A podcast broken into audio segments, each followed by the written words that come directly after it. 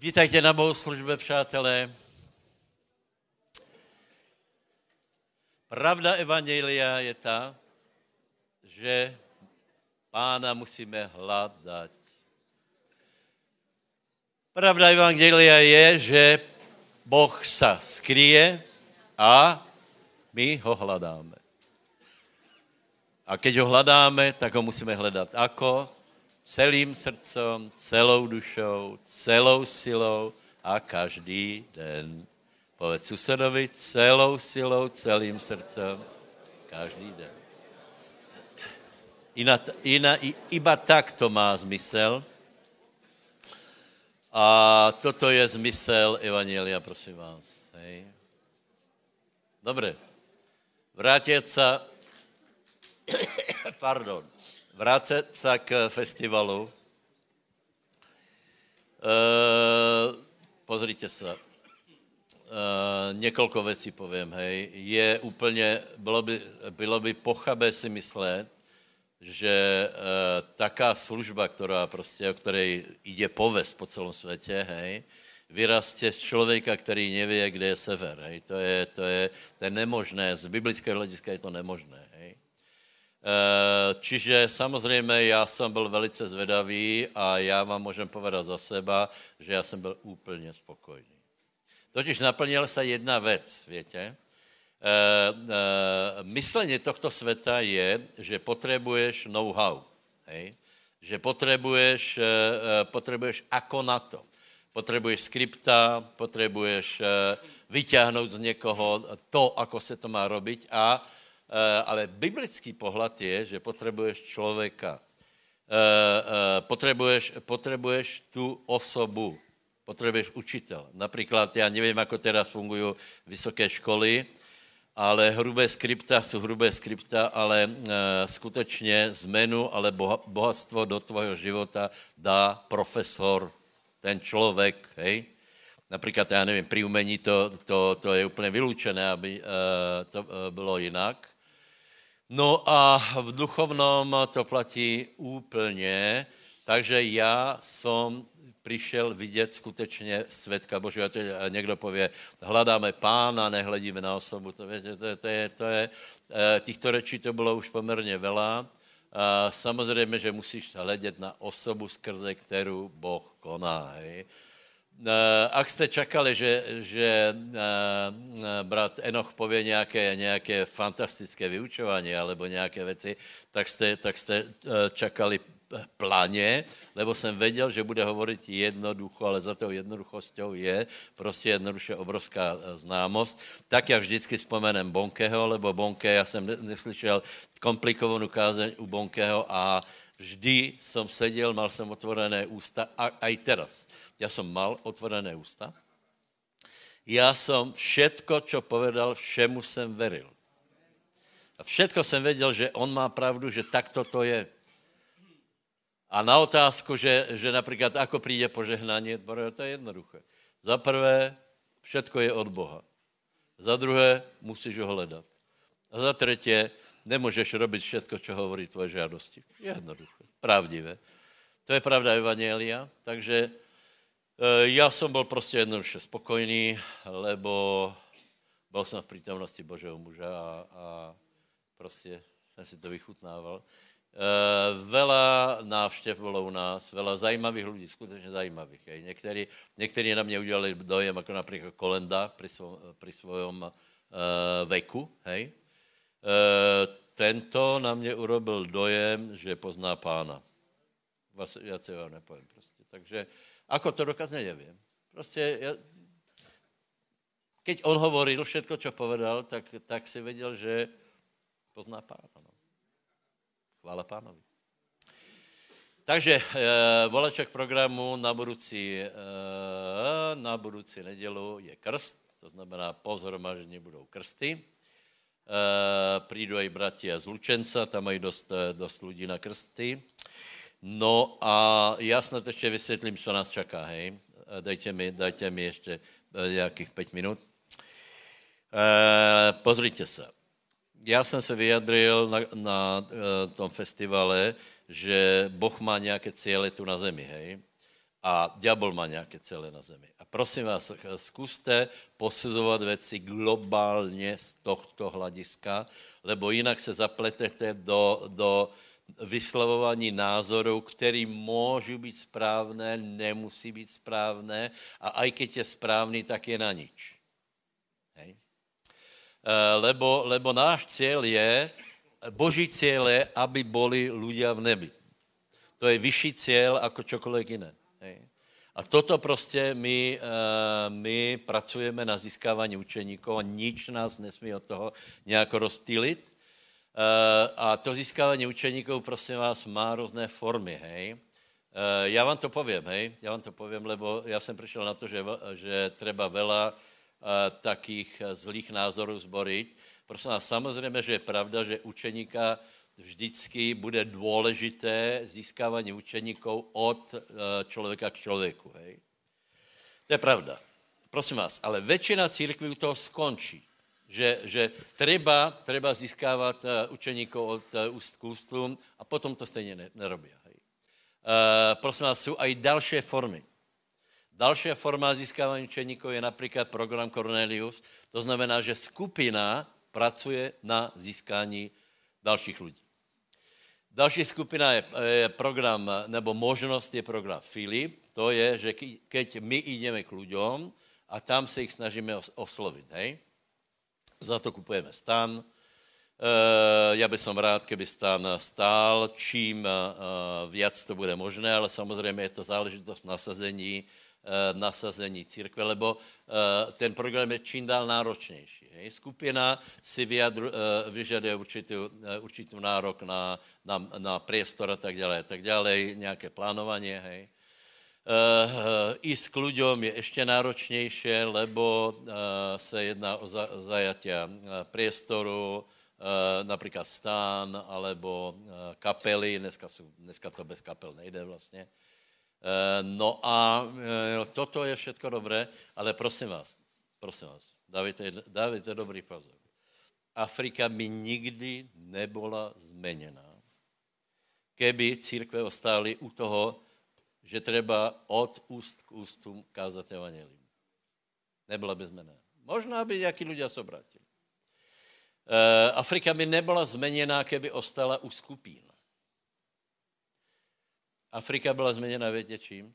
tím, čo je v Biblii. A o tom se hovorí málo, lebo to chce odvahu, financie a věru a sice zhromaždit masy a hovoriť k masám.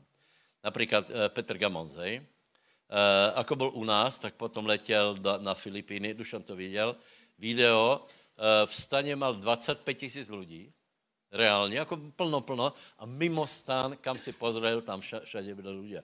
Takže prosím vás, cíl skutečně je kázání masám. Iba keď toto se stane, tak můžeme hovorit o, o prebudení. Jako víš, jako to, že někomu svědčíš, je dobré.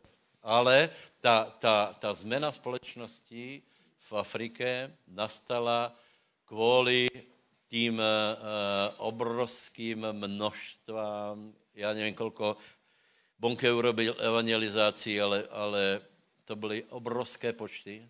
Prosím vás, to je, to je, to je skutečně náročné. Já nevím, kolko kamionů on, keď byla kampaň, tak uh, kolko kamionů muselo víc, takže samozřejmě, uh, samozřejmě, ale toto je náročné. A další zajímavá uh, myšlenka, ku které jsem došel.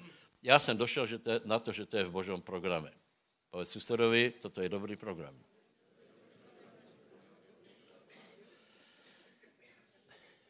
Prosím vás, to je drahé. Víte, kolko stál One Way Fest například? No veľa. Veľa. A teraz zvažuješ, není levnější od ústu? No je, asi ne. Ale, ale skutečný efekt přijde, keď robíme velké akce a nemrčte se na mě tak, lebo, lebo to tak je. A budeme u toho. Například vy už jste, například v, v Bratislave už to byla slušná masa, ne? Byla také, taká, taká masička to byla, ale... Takže se stretneme na, na konferenci v maximálně masové formě a toto se nedá vygumovat. Prosím vás, to je takzvané undergroundové myšlení, které hovorí, že netreba velké akcie, netreba jít s ľuďom. treba být doma a treba osobně. No dobré, ale my hovoríme osobně, potom zhromažďujeme do potom ideme na námestia, kam ideme najbližšie, Miško? Rade Srenčí, no to je... Ďakujem Bohu. Už jsem chtěl povedat, za čas toho budeme mať. Áno, Bože kráľovstve bude mať pr- prospěch, lebo ľudia se obrátia v Hradci a budú z Bystrice. Áno, správně, tušíte, kam je, bude sbírka, přátelé. A já se těším, že můžeme robiť také velké věci. A i ten festival, prosím vás, no, nejdeme nariekať, lebo ak je to v Božom programe, na všetko bude financ. Takže teraz uh, uh, chcem upozorniť, že potrebujeme kúpiť stan, že potrebujeme kúpiť stan a ten stan je rozhodně dobrá kúpa a bude parádne leto 2022. Takže uh, uh, nemôžeš, ešte posledná myšlenka, keď budeš dávat, tak tě upozorňuji, že nemůžeš dát tak, že by to bylo příliš veľa před Bohem. To je, tak, to je v našich hlavách.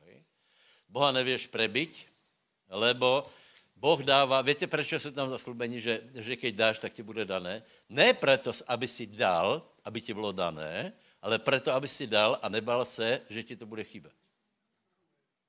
Ty to dáš preto, lebo ty máš takú povahu. A pán hovorí, neboj sa, ja ti to nahradím, ale nie kvôli tomu, ale kvôli tomu, že my chceme, aby všetko fungovalo. Haleluja. Takže to bylo k zbierke, přátelé. Postavíme se. Haleluja, děkujeme ti, Otče, že si nám stvoril ochotné srdce. Děkujeme ti za to, že můžeme se podílat na Božom děle financiami a prosím, aby si požehnal každého ochotného darcu. Aby si ho požehnal. Aby nikdo nebyl zovretý, aby se nikdo nebál, že nebude mať, že mu bude chýbať a nebude mať dostatok financí, veríme tomu, že ty se staráš, ty jsi se staral o nás od mala, ty jsi se staral i dneska, máme čo jíst, máme čo piť, máme kde bývat, máme si čo obliec a děkujeme ti za to, že to bude aj zajtra bez ohledu na to, ako se bude vyvíjat celosvětová politika, ako se budou hýbat národy.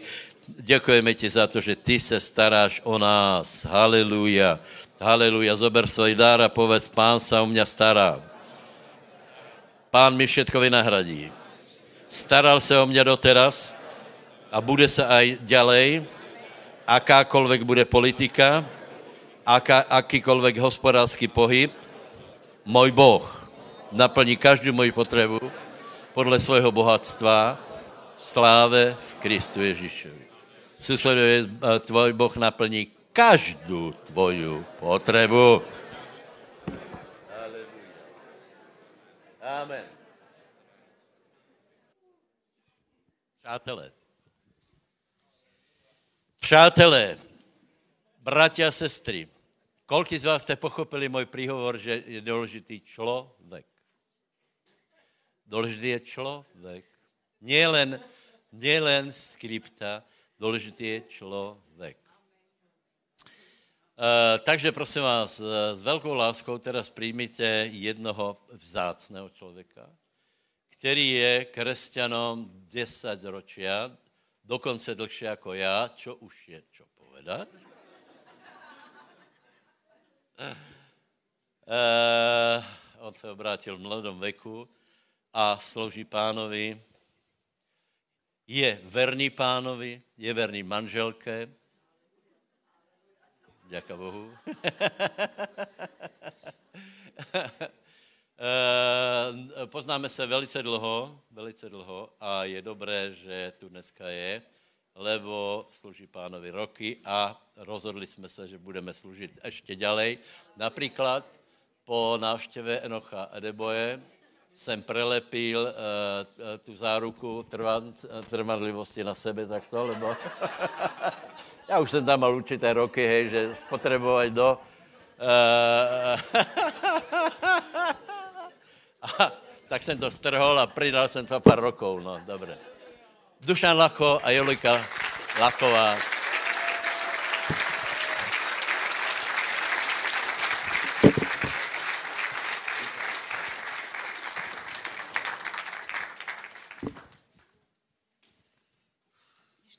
Je to pre mňa obrovská podsta, že tu môžem byť medzi vami. A tak už, ako aj pastor Jardo povedal, sa poznáme už nejaký ten rok. V 95. sme mali konferenciu v Banskej Bystrici, kde bol aj John McFarlane, ktorého niektorí z vás možno poznáte, alebo ste poznali. A vtedy sme mali tiež možnosť byť spolu a niektorí z vás ešte sú odtiaľ z toho času určite tu. Ale je tu veľmi veľa nových tvári, ktoré som ešte nevidel, preto sa predstavím. Moje meno je Dušan Lacho, mám 69 rokov, budem mať 70, keď dá pán. Moja manželka je mladšia o niekoľko, nebudem klamať, o jeden rok. Kresťania neklamú. A sme veľmi radi, že tu môžeme byť na Slovensku, lebo sme žili niekoľko rokov, vyše 20 rokov sme boli v Nemecku, tam sme pôsobili, tam sme žili, tam sme aj občania. Ale pán to tak zariadil, že nás poslal sem na Slovensko, i keď som veľmi nechcel ísť na Slovensko, pretože som mal trošku také negatívne skúsenosti so Slovákmi a som povedal, viacej na Slovensko neprídem, ale pán to zmenil. A teraz milujem Slovákov a som rád, že tu môžem byť. Sláva pánovi. A som veľmi rád, že môžeme byť e, toľké roky priatelia aj s pastorom Jardom. Viete, posledné časy sme boli veľmi zamestnaní, ja aj on, a nemali sme času sa spolu ani stretnúť. Ale myslím si, že v budúcnosti to už bude možné. Už niektoré veci sme dali do poriadku, čo sa týka budov. Máte krásnu budovu. Som vždycky nadšený, keď vidím. A viete, čo je najviacej? Aj tá budova, ale vy, ktorí ste tu. To je niečo úžasné. Tak preto som veľmi rád, že môžeme spoločne budovať Božie kráľovstvo a že môžeme naozaj milovať pána Ježiša. Pán chce všetko od nás, nie len trošku. On chce celý náš život. A on je veľmi dobrý. On chce, aby sme naozaj, jak už aj pastor povedal, všetko mu dali, aby sme mohli byť použiví, použití. Aby sme mohli to pomazanie, čo sme videli napríklad na tom Enochovi Adebojovi, viete, tá jeho jednoduchosť, skromnosť, a keď ste ho videli náhodou na videi, tak on zvykne spievať také detské pesničky pre 2 miliónmi ľudí, klakne si tam, ale to obrovské pomazanie, čo z neho ide, to niečo stojí. A každý jeden z nás, keby mal takýto cieľ, ja chcem byť použiteľný, pane, použij ma. Viete, Filip bol tiež niekedy mladý, čo si čítame z Božieho slova, a z neho sa stal úžasný evangelista, a potom jeho céry, čo mal, tak to boli prorokyne. Ale tam za tým niečo bolo. Jeho Boh mohol používať a až také veľké zázraky sa stali, nepotreboval ani lietadlo z jedného miesta na druhého previesť, preniesol. To bolo niekoľko kilometrov, že? A pán si ho použil. Boh robí úžasné zázraky aj dneska. Ja môžem povedať, že ja som jeden z takých chodiacich zázrakov, pretože 69. som sa obrátil, ale 68. druhý Vianočný sviatok som bol mŕtvý. A v 68. bola veľká zima, bolo minus 23 stupňov. Možno, že niektorí z vás si pamätáte, boli veľké záveje. No a bol druhý Vianočný sviatok Štefana, niektorí to poznáte. Boli sme s kamarátmi a ja som bol vychovaný v kresťanskej rodine. Matka bola veriaca, moji starí rodičia veriaci. A v podstate celá tá história, to je málo kedy, máme e, celú tú históriu veriacich, čo boli z evangelickej církvy, čo veril Ježiša Krista, 1756. Čiže to je veľmi, veľmi dlhý koreň, kde sme, kde moji predkovia verili v Pána Ježiša Krista a to je obrovská milosť, ktorá sa udiala a preto môžeme byť vďační za to, že sme sa vôbec obrátili. No ale v 68. diabol niečo tušil a chcel ma zničiť. A chlapci, tí, viete, ja som bol malý, ale som bol veľký, veľký hrdina, tak mi dávali napiť a ja som pil. A nakoľko bola zima, prišiel som von na ten čerstvý vzduch, tak tam mi to niečo spravilo. a ja som padol do snehu a už som nevedel o sebe. Až po nejakom čase ma moja bývalá spolužiačka objavila, lebo boli veľké záve, išla po ceste a zakopla do mňa. Tak utekala rýchlo k našim domom a povedala, že duša nás zrazilo auto. Tak samozrejme, ale brat zobral sane a zobral ma potom odtiaľ na saniach domov. Ja som bol úplne zmrznutý, nedýchal som, bol som mŕtvý. A matka bola veriaca, aj moja sestra, aj brat a modlili sa pri mne. Bol som na zemi. To mi hovorili potom, keď sa to všetko udialo. A počas modlitby, ak sa modlili a plakali, lebo lekára už ani nevolali lebo si uvedomili, že už je to zbytočné. Ale jak sa modlili, ja som začal dýchať. Ale som sa ešte neprebudil, dali ma do posteli, ráno som sa zobudil, bol som hladný. Ako keby sa nič nestalo, ja som o ničom nevedel. V podstate, že čo sa udialo. Ale v tom čase, práve v tej chvíli, keď som bol v tom stave, že som o sebe nevedel, že som nedýchal, že som bol mŕtvý, tak som stál pred jednou veľkou súdnou sálou. Mal som ísť na súd a veľmi som sa bál, že čo som mňou spravia, lebo som bol veľký hriešnik. Mal som síce len 16 rokov, ale som bol veľký hriešnik už.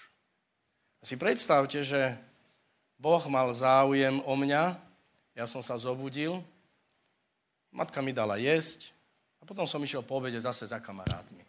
A zase sa to opakovalo. To isté, čo bolo aj predtým. Žiadna zmena. No a môj brat starší, on mal tiež takú trošku kučeravú históriu. Ale on sa skorej obrátil a ja som, ja som, na ňo, ja som mu závidel.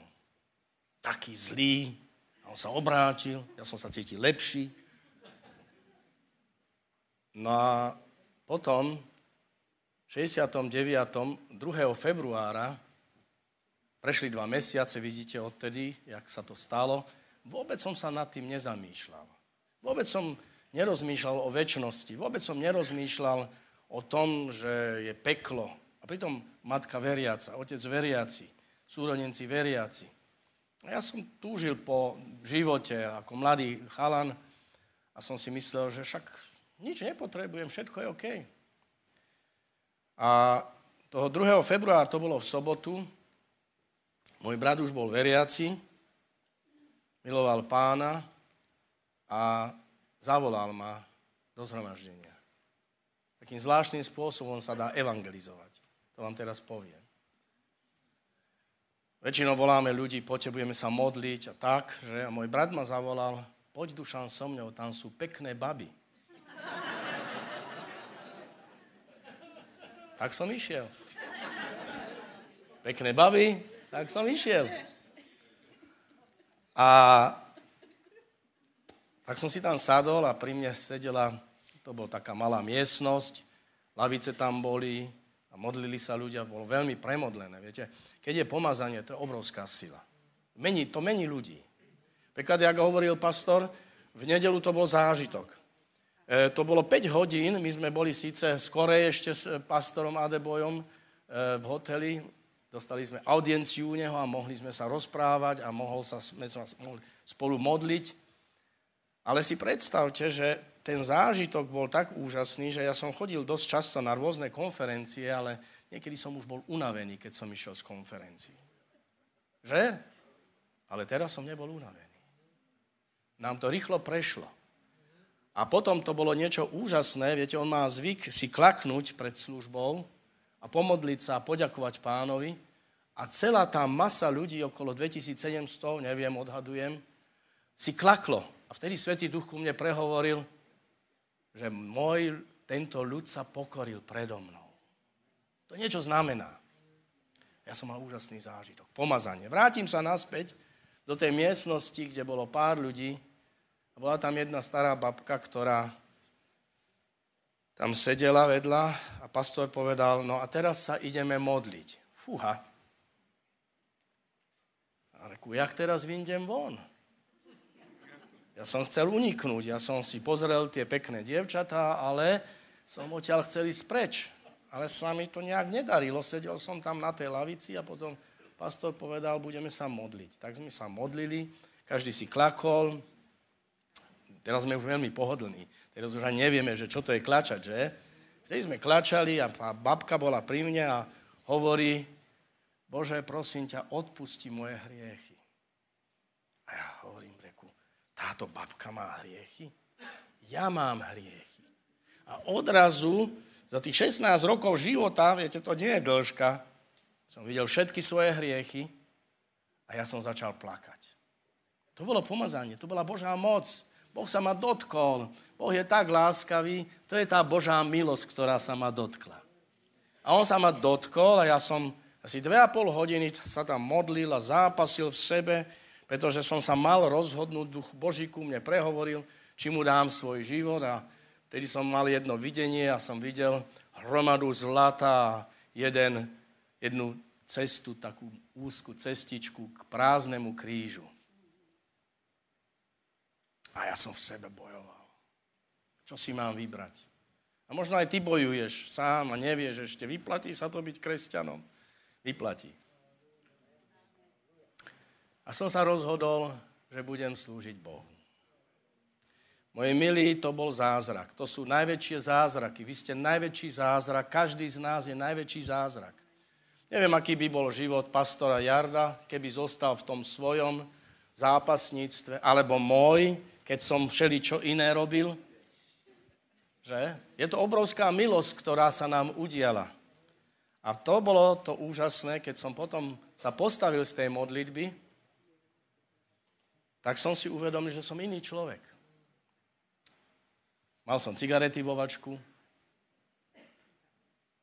Strašne som nadával, ako je to zvykom aj tu na Slovensku, že aj ženy nadávajú, aj muži nadávajú. Každé druhé slovo nadávka. Ja som tak nadával. A potom ešte iné veci, ktoré boli, už ma nezaujímali dievčatá v tom slova zmysle, že o, bol som zmenený človek. A keď som zbadal, že už nemusím nadávať, že už nemusím fajčiť, že som bol oslobodený, bol som naplnený Svetým duchom, dostal som dar jazykov a ešte nejaké dary, ktoré mi som mohol začať hneď slúžiť. A už ako 16-ročný som sa modlil za chorých a bolo to niekde v Batizovciach, na Slovensku sme boli navštíviť jednu rómskú rodinu. Preto som rád, keď vás vidím, bratia, Rómci a sestry. A bola tam mamička, ktorá mala malé bábatko, možno ročné, a to malo tuberkulózu. V tom čase to bolo v 70. myslím, 1. 72. A tak sme sa modlili, že kto z nás pôjde tam navštíviť tú rodinu, ja som bol jeden z nich, tak sme tam išli ešte s jedným bratom a sme nevedeli, že čo treba robiť. Ale jedno sme vedeli, že Marka v 16. kapitole napísané, budete klásť ruky na chorých a budú sa mať dobre. Tak sme spievali trošku, sme hovorili s tými ľuďmi a potom sme dali ruky na to bábatko. A to malo otvorenú tuberkulózu, my sme si to ani neuvedomili, viete. E, to je niečo také, ako keď pán Ježiš dal ruky na toho malomocného a pritom nesmeli dávať ruky na malomocných. My sme to tiež urobili, potom sme odišli odtiaľ preč a o mesiac sme sa vrátili znovu na stretnutie. Viete, vtedy za komunizmu sme mali také skryté stretnutia. Sme museli dávať veľký pozor, aby nikto nevedel. A tak sme potom po domoch v rodinách sa modlili. Na to dieťatko bolo uzdravené. Sláva pánu. Čiže aj ty, keď konáš, aj ty, keď sa modlíš, tak aj ty môžeš klásť ruky na svoje dieťa a na niekoho, kto je chorý, a môže byť uzdravený.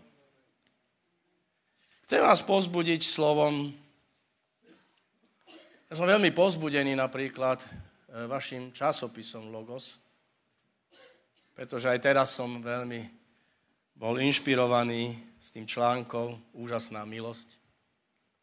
A určite z vás niektorí viete, že čo to je zaž, keby som mohol poprosiť technika krátko pustiť tú pieseň od Johna Newton, Newtonsa Amazing Grace. aby sme si uvedomili, že čo tam je.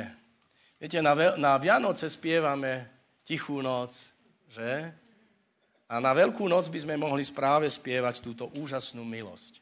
Pretože tento John Newtons bol syn jedného otrokára, ktorý vozil zo stredozemného cez stredozemné more do Anglicka otrokov. To bolo 1700, 1750, 700, 1770. No a vtedy v tom čase, nechcem celý príbeh hovoriť, sa obrátil tento mladý muž. Najprv bolo veľmi zlé, pretože teraz budem ticho.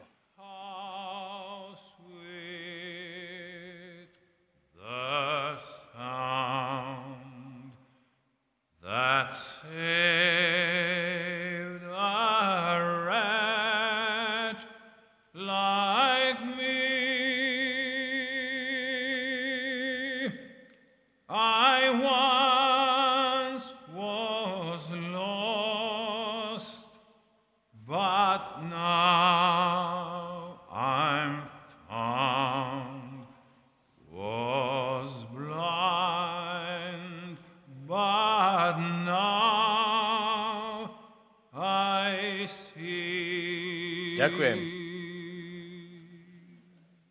Tie slova sú úžasné, ja vám ich môžem prečítať. Úžasná milosť. Aký sladký je hlas, ktorý zachránil na nič hodníka, ako som ja. Kedy si som bol stratený, no teraz som nájdený. Bol som slepý, no teraz vidím. To milosť naučila moje srdce báť sa a milosť ma strachu zbavila. Aká vzácna sa tá milosť javila. V tú hodinu, keď som po prvýkrát uveril. Cez mnohé nebezpečenstva, osídla a nástrahy som už prešiel. Táto milosť ma bezpečne priviedla až sem. A milosť ma povedie domov. Pán mi slúbil dobré, jeho slovo zaručuje moju nádej. On bude mojim štítom a podielom, kým potrvá život. Áno, keď toto telo a srdce vypovie a smrteľný život sa skončí, ja budem vlastniť vo vnútri opony život radosti a pokoja. Zem sa čoskoro rozpustí ako sneh, slnko prestane svietiť, no Boh, ktorý ma zavolal tu dolu, ten bude navždy môj. Amen.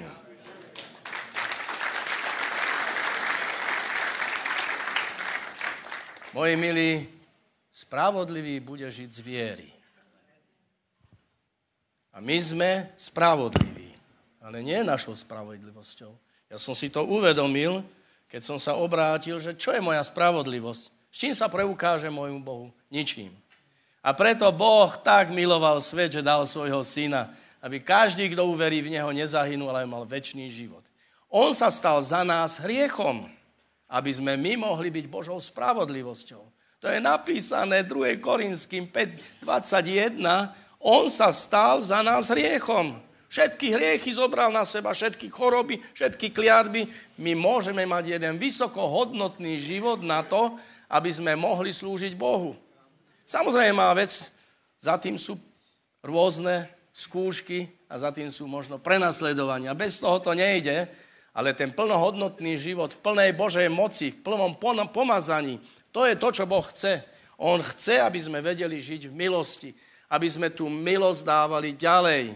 Aby to nebolo len prázdne slovo, nejaká fráza, ale aby tá milosť bola v nás.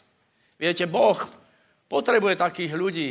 Boh chce, aby sme dávali ďalej milosť. Lebo my sme synovia Boží, my sme céry. A to je niečo úžasné, že nás pán zadelil do tohto rodu Ježiša Krista, že môžeme byť medzi ním a že môžeme dávať evangelium ďalej. Veľmi sa mi ľúbi vaše ciele, vaše programy. Bez evangelizácií to nejde, moji milí. Treba evangelizovať, treba zachrániť ľudí, lebo pán skoro príde. A keď my nebudeme hotoví, tak čo je náš život? Aký zmysel má náš život, keď neslúžime? Viete, ja som bol v tom Nemecku s mojou manželkou, tam sme robili aj s ľuďmi, ktorí boli rôznym spôsobom postihnutí boli narkomani, alkoholici, boli závislí na rôzne veci. A jeden muž, ktorý tam bol tiež, tak dostal jednu infekciu A to bola taká infekcia, že, za, že jeho telo hnilo zaživa. V Níchove a v Norimberku to boli dve nájdené tieto choroby a on bol jeden z nich, tak ma zavolali do nemocnici, že Franz Fero zomiera v nemocnici. Tak som za ním prišiel ešte s jedným pastorom. Ten pastor sa rozprával s doktorom, ktorý mu, mi potom povedal, že no, beznádejný prípad, že už má zomrieť. A on mi v tom, jak bol napojený na tých hadičkách, tak mi ukázal svoje telo a ja som skoro sa tam povracal, pretože niekedy som chodil nakupovať do mesiarní meso a to hovedzie s tým lojom, také žlté, to niekedy ešte v komunistických časoch, tak to nebolo nič krásne a on mal také svoje telo. A on bol katolík. A on predtým dal život Ježišovi. Nikdy nedávam nejaký krížik ľuďom. A si predstavte, že teraz to bolo asi potrebné. Svetý duch ma tak viedol, že som urobil takto krížik na čelo a prehlásil som, že mene Ježišovom žij. Je to zaujímavé, viete, ja sa nerobím takéto veci. Ale jemu to bolo potrebné. A on to vedel, vtedy to vedel prijať. A tento muž, ktorý bol už odpísaný od lekárov, že už nebude žiť, o tri týždne na to zvoní pri nás, pri našich dverách. Ja otvorím dvere, hovorím, Franc, čo tu robíš? Nože aj lekári mi povedali, že mám nejaký dobrý kontakt tam hore. Ten človek do dneska žije. Je zdravý. Sláva pánovi. Moji milí, toto je Božá milosť. To je Božá milosť. Pozrite sa, on si nevyberá múdrych. On si nevyberá, aj múdrych si vyberá niekedy. Pozeráte na mňa, že? Ale si vyberá aj takýchto ľudí, ktorí sú zo spoločnosti už vyhodení. Potom takíto ľudia môžu svedčiť. Viete, prišiel, pri, bol poslaný odtiaľto z Košic jeden brat Černoch k nám na náštevu, pretože študoval v Košiciach veterínu a tam sa obrátil v ACčku, prijal pána Ježiša Krista, bol pokrstený vo vode, bol pokrstený Svetým duchom, spravil dva semestre a potom sa rozhodol, že už nechce žiť. Divné, že? Tak ho poslali ku mne, že aby som niečo urobil. No jeho otec bol kňazom na Madagaskare. Tam veľmi uctievajú mŕtvych. Ánenkult. A on bol jeden, tento chlapec, Jean Baptiste sa volá, Ján Krstiteľ. Bol médium mal 25 kňazov, oni vyháňali démonov cez neho a prichádzali démonov. Na hlave, na hlave mal tri také vypálené miesta a tam mu ani nerástli vlasy. A prišiel, že on nechce už žiť. Tak sme sa rozprávali, bol u nás asi tri týždne a sme sa modlili a potom došiel vlastne ten bod, toho rozhodnutia, kde on povedal, že dávam, dám život Ježišovi. On to už urobil. Ale niečo ovládalo jeho mysel, niečo ovládalo jeho život, jeho vôľu. On sa nevedel vyslobodiť z toho. A to je to najhoršie, keď ľudia sú kresťania a sú stále v otroctve. Tento John Newtons pracoval na tom a ešte za jeho života nejak 70 dní pred jeho úmrtím skončilo otrokárstvo. Bol veľmi šťastný. Otroctvo je hnusná vec, môj milý. Ja som bol v otroctve, lebo som musel robiť hriechy, ktoré neboli, ktoré boli zlé. A ja som ich nechcel robiť. A tento Jean Baptiste takisto. A potom, keď sme sa pomodlili, tak napísal, nejakých 10 hriechov na papier. My sme bývali na treťom poschodí. Som otvoril okno. To bolo zase niečo také divné. Zobral som ten papier, zapálil som ho a vyhodil som von a povedal som, takto buď slobodný od všetkého. Chlapec sa vrátil naspäť na Slovensko, doštudoval, potom urobil biblickú školu v Juhoslávii, dneska je pastorom v Antananarívo na, na Madagaskare a je aj dobrým zverolekárom. A mi písal list, Dušan, prídi k nám, je tu veľmi veľa démonov.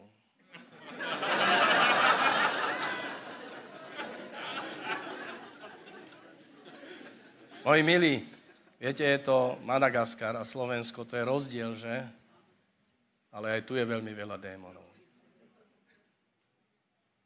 Ja som sa modlil, že čo by som vám mal povedať, lebo Pán Ježiš nám priniesol milosť. Mojžiš nám dal zákon, Pán Ježiš nám priniesol milosť. On sám je milosť. A On nás obdaroval milosťou aj spravodlivosťou. Je napísané Rímanom, že sme obdarovaní milosťou. To je obrovský dar, ten táto milosť, pretože môžeme žiť v milosti, môžeme si vydýchnuť, nemusíme sa báť, nemusíme sa strachovať. A preto vieme, že žijeme z viery. Spravodlivý žije z viery, lebo sme spravodliví Ježišovou spravodlivosťou. A Svetý Duch mi ukázal, že sú tu pár ľudia, ktorí majú problém s neodpustením majú takú schopnosť, že nedokážu odpustiť. Schopnosť neodpustiť. Je aj schopnosť odpustiť, viete. Ja by som vám niečo chcel povedať, neodpustenie priťahuje démonov. Je napísané Matúša 18. kapitole 34. 35. verš. Nakoľko si ty neodpustil, ani tebe nebude odpustené a vydám ťa trapičom, tak urobí Boh s tými, ktorí neodpustia. Moji milí, tu nie je, my sa nehráme na fazulky. Tu ide o všetko. Sú ľudia, ktorí sú poviazaní, sú vo vezení, chceli by žiť jeden krásny život, vysokohodnotný, kvalitný život, nevedia, lebo nemôže mu odpustiť. Nezaslúži si to. A ty si si to zaslúžil. Ja som si to zaslúžil že mi odpustil Boh moje hriechy a stále odpúšťa, keď k nemu prídem, keď mu poviem, oče, odpusti mi. Viete, ešte sa mi stále stáva, i keď som už 52 rokov alebo 53 rokov kresťanom, že ešte nepočúvnem Boha. Neviem, či sa vám to stáva, také veci, ale mne sa to ešte stáva. Prosím, pane, odpusti mi. Ja viem, že jeho slovo je pravda, lebo je napísané v prvom liste Jánovom, že keď my vyznáme svoje hriechy, on je verný a spravodlivý, aby nám odpustil a očistil svojou krvou. On vám chce odpustiť. Viete, choroby prichádzajú skrze démonov. Mnohokrát. Neodpustenie. Nie stále. Nemôžeme povedať, že každý, kto je chorý, teraz je zdemonizovaný. Nie. Ale jedno viem, že choroby nie sú od Boha. Ale mnohokrát pridávame k tomu svoju ruku, že pomôžeme tým démonom, aby sa mali dobre. Ja ich nazývam parazitmi. Ideš do lesa, tak si dáš klobúk a dá, dobre sa oblečieš, aby náhodou nejaký kliež nepadol na teba, lebo by si mohol možno dostať nejakú boreliózu a čo ja viem, čo všetko je, tak sa chránime. Že? Ale proti týmto duchovným parazitom sa nechránime, a dávame im priestor. Neodpustím. Zle sa na mňa pozrel. To povedal, hen to povedal. Čo povedali všetko na pána Ježiša? Čo povedal pán Ježiš nakoniec? Oče, odpustím, lebo nevedia, čo robia. Čo povedal Štefan, keď ho kameňovali? Odpustím, lebo nevedia, čo robia. Čiže odpustenie je obrovské a určite mnohí z vás ste aj z katolického pozadia, kde viete, oče náš, nemyslím tie druhé modlitby, ale Oče náš, odpust nám naše viny, ako aj my odpúšťame našim vinníkom. Prečo to je tak dôležité? Aby sme mali kvalitný život. A keď budeme mať kvalitný život, máme pokoj, nemusíme sa bať démonov, nebudú mať k nám prístup. Čiže to by som vám navrhol dneska, keď sa budeme modliť a niekto z vás je oslovený, príďte dopredu Aby ste boli slobodní od toho. Aby nemohli už démoni si robiť miernych stiering s tvojim životom, ale aby Svetý Duch viedol tvoj život. Aby si bol šťastný. Aby si počul hlas Svetého Ducha. Nie tie iné hlasy, ktoré prichádzajú a nahovárajú ti veci, ktoré nie sú dobré. Že to je zlé. Ty chceš sa modliť, viete, prišli za mňou ľudia a povedali, prídem na bohoslužbu, zdvihnem ruky, sú chvály a ja vidím porno. Fúha. Áno. Diabol nechce, aby ty si uctieval Boha, ale on niekal to prišlo. Pozrite sa, Dávid, čo urobil. to je druhý bod. Dávaj pozor, na čo pozeráš. A kedy pozeráš? Dávid si chcel odýchnuť. Toľko bojoval, muž krvi. Boh ho miloval. Muž podľa Božieho srdca. A mal dlhú chvíľu, išiel na terasu a videl tam krásnu ženu. Tak sa do nej zadíval, že si ju zavolal. A obrovský hriech. A keď si čítame 51. žalm, tak tam vidíme, že prosí Boha, navráť mi radosť zo spasenia a podopri ma pod, do, dobrovoľným duchom. Jak je to veľmi potrebné, aby sme mali radosť zo spasenia, moji milí. To nadšenie, my sme sa dneska rozprávali s Ankou, nadšenie musí byť v nás, oheň v nás musí horeť. Ale keď není oheň, to znamená, že niekto ho začínal vyhas, vyhasnúvať. Niekto ho chcel vyhasiť. Čo myslíš, že diabol ťa miluje? Diabol ťa chce zabiť. Aj mňa. Tak je napísané v Jánovom evangelium 10.10, 10, že on prišiel na to, aby nás oklamal, okradol a zabil.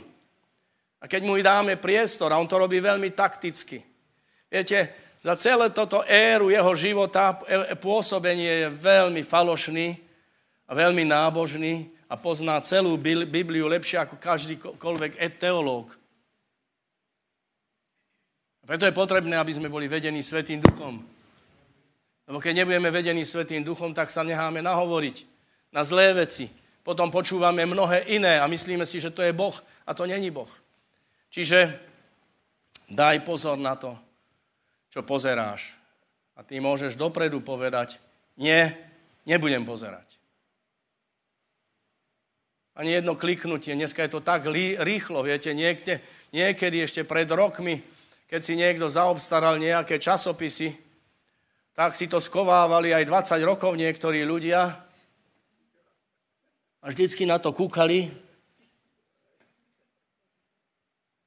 Teraz klikneš a to je také lákavé,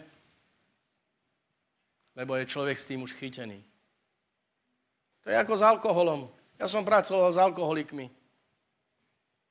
A oni vždycky mali tú myšlienku, už keď končil týždeň, tak vždycky mali tú myšlienku, musím si kúpiť, musím si kúpiť, musím si kúpiť. Čo si musel kúpiť? Utišiť tú svoju žiadosť. A už potom, keď si dal, tak potom bol spokojný. Ale potom tam nemal mieru ten človek a už to končilo vždycky nejakým spôsobom, niekedy aj v krimináli. No a tak prišiel ku mne jeden človek, ktorý bol vo francúzskej légii, mal 18 vražd na svedomí. 18 vražd, moji milí. Vražda ako vražda, že? A niekedy sú ženy, ktoré vraždia svoje nenarodené deti. A Svetý Duch mi ukázal, že tam treba urobiť tiež pokánie, vyznanie. Pane, odpusti mi. Lebo som nevedela, čo robím. Možno, že urobila si rozhodnutie, ktoré bolo nú, si bola nútená a možno by si mohla povedať, že ty, ty tomu nerozumieš. Nikto tomu nerozumie. Ale Božie slovo hovorí, že to je vražda. Tento muž, môj milý, mal 18 vražd. On bol špeciálny výsadkár, dostal fotku do Južnej Afriky a tam niektorých politických ľudí odstraňoval. 18 ľudí. Až tak ďaleko sa dostal, že nevedel spávať a nejakí šamani ho naviedli na satanizmus a z neho sa stal satanista. A on dokázal astrálne sa pohybovať. Aj k nemu prichádzali astrálne ľudia. Moje milí, čarodejníctvo a okultizmus je hnusná vec. Kto z vás vie, v akom znamení je narodený? To bol chyták, moji milí. My sme v znamení beránka, moji milí. Ale chcem vám povedať, že mnoho ľudí verí tomu a podľa toho sa správa. A to je jedna obrovská lož, klamstvo, ktoré sa dáva ľuďom. Podívajte sa, ako prosperujú tí vešci a čarodejníci v televízii. Nemusíte sa pozerať, ale chcem, chcem poukázať na to, že majú toľko peňazí, že si to dokážu zaplatiť. A my nemáme. Jak to, že my nemáme peniaze? A Boh nám chce všetko požehnať. Jak to je možné, že kresťania sú takí chudobní? Pretože Satan sa snaží ich okradnúť o požehnanie. A požehnanie nám je dané. Božie slovo nám hovorí, že dá, dávam ti rozhodnutie. Rozhodni sa, či chceš požehnanie, život alebo smrť. A máme možnosť sa rozhodnúť. Dneska je deň, keď sa ty môžeš rozhodnúť. A dneska začne tvoj život i od dneska začne ináč fungovať. Keď dáš do poriadku tieto veci, keď si vyznáš, keď odpustíš ľuďom, keď prestaneš pozerať na veci, ktoré nie sú dobré. Viete, niektorí ľudia za mňou prišli, že majú strach. Nevedia spávať, majú strašidelné sny. Hovorím, čo pozeráš? Horory. Hovorím, a diví sa? Čiže nemyslíte si, že sú len sexuálne nečistoty, sú aj iné nečistoty, za ktorými sú démonmi, démoni a ktorí chytajú ľudí doslova do pascia, do vezenia. A ľudia sa stávajú otrokmi. A my nemáme byť otrokmi, my máme byť slobodní. Pán to chce a pán chce aj vás požehnať. A možno, že niektorí z vás ani by si to nikto nepomyslel, že čo všetko sa deje vo vašej mysli. Viete, za tých 50 rokov som sa naučil jedno, že človek dokáže hrať úžasné divadlo. My kresťania sme profíci. Vážne. Zahráme tak nábožných ľudí, prepáčte, nikoho nechcem uraziť, ale niekedy som sa ja tak správal. A potom som mal aj, viete, aký pocit? Mal som pocit, že ten hriech na mne je a všetci to vidia. Tak potom mi taký jeden hlas nahovoril, nechoď radšej do zboru. Nechoď do zboru.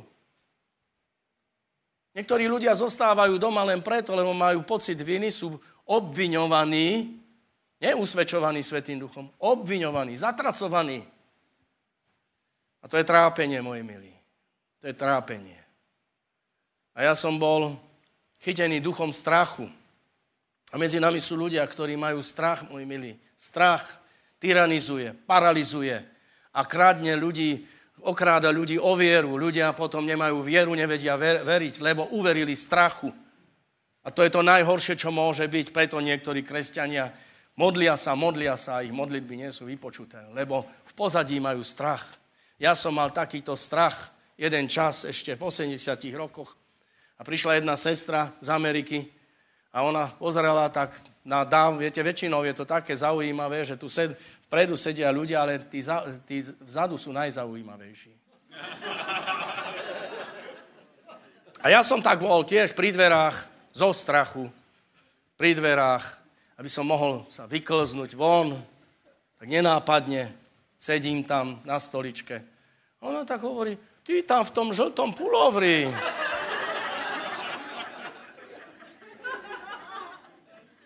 A ja som zbystrel, strnul som trošku.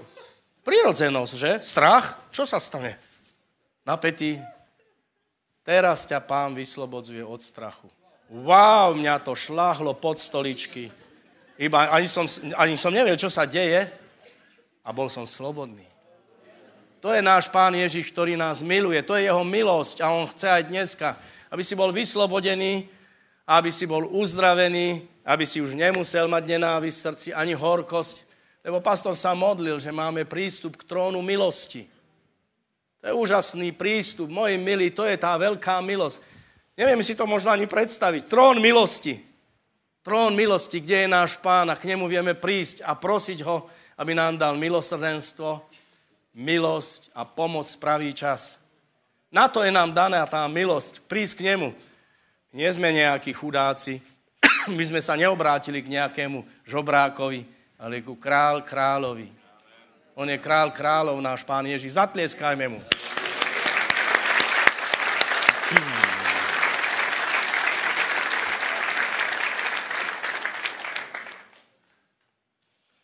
A pán Ježiš volá ľudí, poďte ku mne všetci, ktorí sa namáhate a ste preťažení, ja vám dám odpočinutie. Rozmýšľaj nad tým. Aj ty si unavený. Možno. A ja som niekedy unavený. Niekedy viete, aké myšlienky mám? Odísť na taký samotný ostrov, aby mi už nikto nevolal.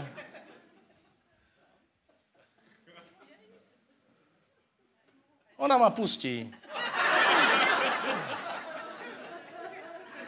Ja mám úžasnú manželku. Viete, keď som sa rozhodoval prísť sem na Slovensko, dostal som jednu víziu, Mal som otvorenú víziu, ako Peter, keď bol na streche.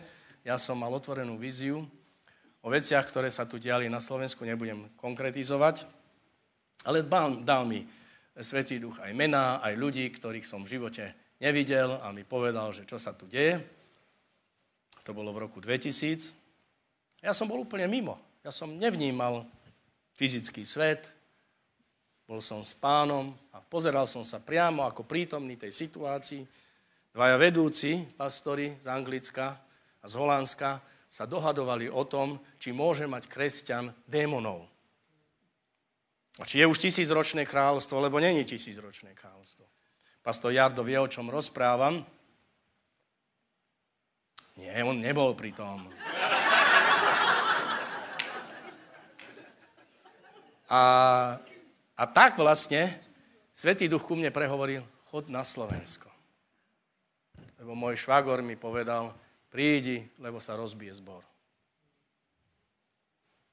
Tak ja som sa pripravil a všetko som odhlásil, zdravotnú, všetko, všetko, mal som živnosť. A tak nakoniec som povedal mojej reku, idem. No dobre, choď. Ale ja nejdem. Na to ako?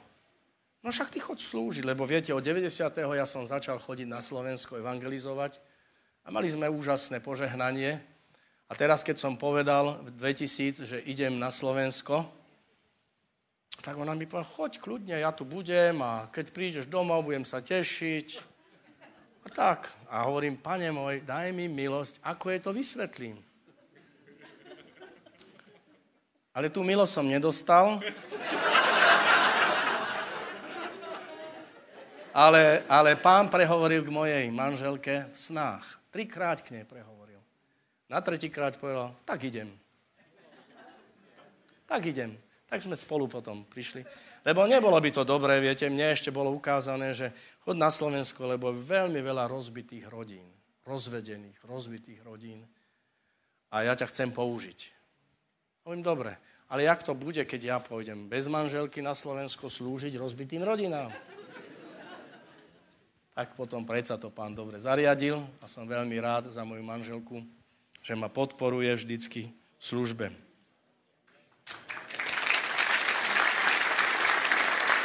No a nakoniec, nakoniec ešte toľko, že Jakob nám hovorí, jak je veľmi potrebné, aby sme vedeli prijať. Samozrejme, vec je potrebné sa aj modliť aj za chorých, a kto z vás má nejaké potreby, potom prídite, lebo je napísané, že zavolajte si starších, vy nemusíte ani volať, lebo sú tu, čiže prídete sem, pomažeme vás olejom a pomodlíme sa a vy príjmite uzdravenie. Uzdravenie prijať, to je srdcom. Srdcom veríme. Niektorí majú prianie tu, chcel by som byť zdravý, ale to je prianie ale viera je tu. Verím, že v ranách Ježišových som bol uzdravený. Verím, že on zobral všetky bolesti, aj všetky choroby a že môžem byť zdravý. Moji milí, a potom, keď je človek po modlitbe, tak vás chcem pozbudiť. Nenehajte sa oklamať, keď prídu nejaké symptómy. Skúste v tom zostať. Ďakujem ti, pane, že si ma uzdravil. Ja to praktizujem na vlastnom tele. Ja som sám sebe takým pokusným králikom. Kladiem ruky na seba, mene Ježišovom, žalúdok, pracuj podľa Božieho poriadku, ľadviny, pracujte podľa Božieho poriadku, srdce, buď úplne zdravé, vysoký tlak nech ide dole. Poznáte to, že? A ono to funguje, moji milí. A musím povedať, že odkedy sme prišli sem na Slovensko, som, nemám kartu zdravotnú. Nemám zdravotnú kartu.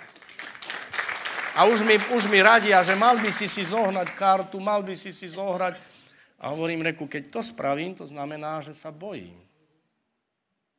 Doteraz som, ja mám priateľov v Nemecku, Dušan, preventívnu kontrolu by si mali, na preventívnu kontrolu, preventívnu kontrolu a vieš, a, a rôzne veci, vnútornosti. A hovorím, ja viem, ale idem vždycky na preventívnu kontrolu k pánovi. A učím sa veriť, moji milí. Viete, je napísané v 2. Korinským, posledné kapitole tam, že či viete, že máte vieru? Alebo ste nedokázaní? Kedy sa naučíme veriť?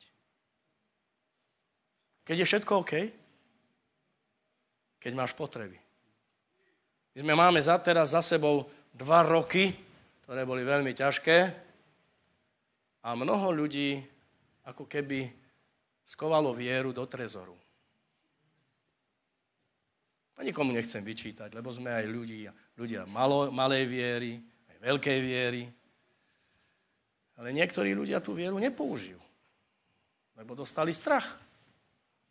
A ja ti chcem pozbudiť, ťa chcem. Začni praktizovať vieru. Začni ďakovať. Takých maličkostiach. Boli ťa hlava, menej Ježišovom zväzujem. A nestane sa nič. No nevadí, tak druhýkrát to skúsim. Tretíkrát. Piatýkrát. A idem ďalej. Pán chce aj vedieť, či to myslíš úprimne. Sám so sebou. Jakob nám hovorí, v 4. kapitole 6. verš, že pán dáva pokorným milosť. Čo to znamená? Keď chceme niečo od Boha, musíme sa pokoriť. Keď dneska niečo chceš od Boha, musí sa pokoriť. Čo to znamená? Výjsť verejne, druhý ťa vidia. Ja nie som zvedavý, čo máš, aké problémy. To pán vie. Keď chceš, môžeš to vyznať, ale môžeš to vyznať potichu pred pánom, odpustiť druhým ľuďom, zbaviť sa rôznych hriechov, aby nemali na teba moc a potom sa tomu vystríhať. Viete, niekto, keď sa naučil prekračovať cestný zákon, tak dosť často ide na, jazdí na červenú. To je veľmi nebezpečné. Môžu mu zobrať vodičák, alebo môže niekoho zabiť. A my keď prekračujeme takto to, čo nám Boh povedal, tak to môže byť veľmi škodlivé. Boh dáva pokorný milosť, ale pyšným sa protiví. Čo to znamená, že sa Boh pyšným protiví? Nič nedostanú. Kedy viem, že som pyšný? Niekto bol povedal, že pícha sa prevla, o, pre, prejavuje tým, že sa búri. Napríklad jedna oblasť pýchy je, že sa človek búri proti autorite. Začína si len myslieť, potom aj rozprávať, potom aj konať. Že v zbúre, rebelite, až dostane sa až viete, jak ďaleko? až do čarodejníctva. A veľmi nábožné čarodejníctvo je modliť sa, aby sa pastorovi niečo stalo, alebo manželke. To sú nábožné modlitby. Som zažil také v Nemecku. Tak nábožní ľudia boli. Takže pozor, to neznamená, že ešte keď ja som ti není sympatický, že teda hneď už si v nejakom veľkom hriechu. Nie. Ale dávaj pozor, čo rozmýšľaš, čo rozprávaš a čo konáš. Čiže niekto, niekoľko bodov som povedal a teraz sa môžeme modliť. Mám tu jedno také slovo. Pozri sa na pyšného. Jeho duša nie je úprimná, kým spravodlivý žije zo svojej viery.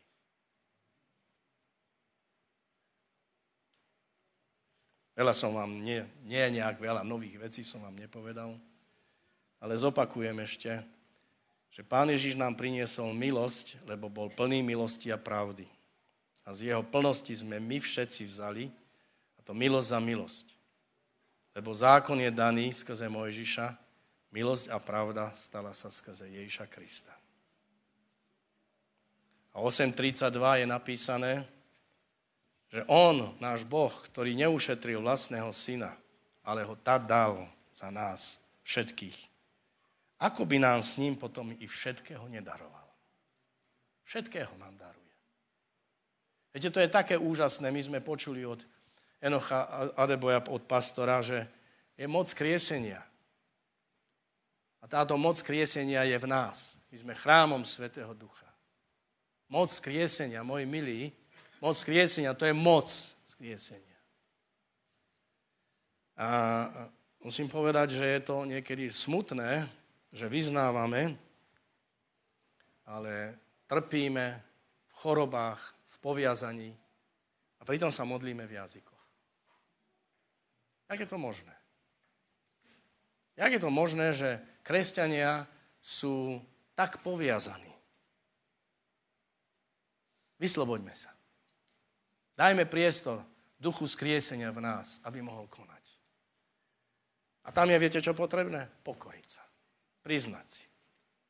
Chcem byť slobodný. Viete, tento týždeň som sa rozprával s jedným bratom, ktorý mi hovorí, Dušan, ja som tak šťastný. Priznal som si, tri mesiace už nemusím fajčiť. Som slobodný, nemusím fajčiť.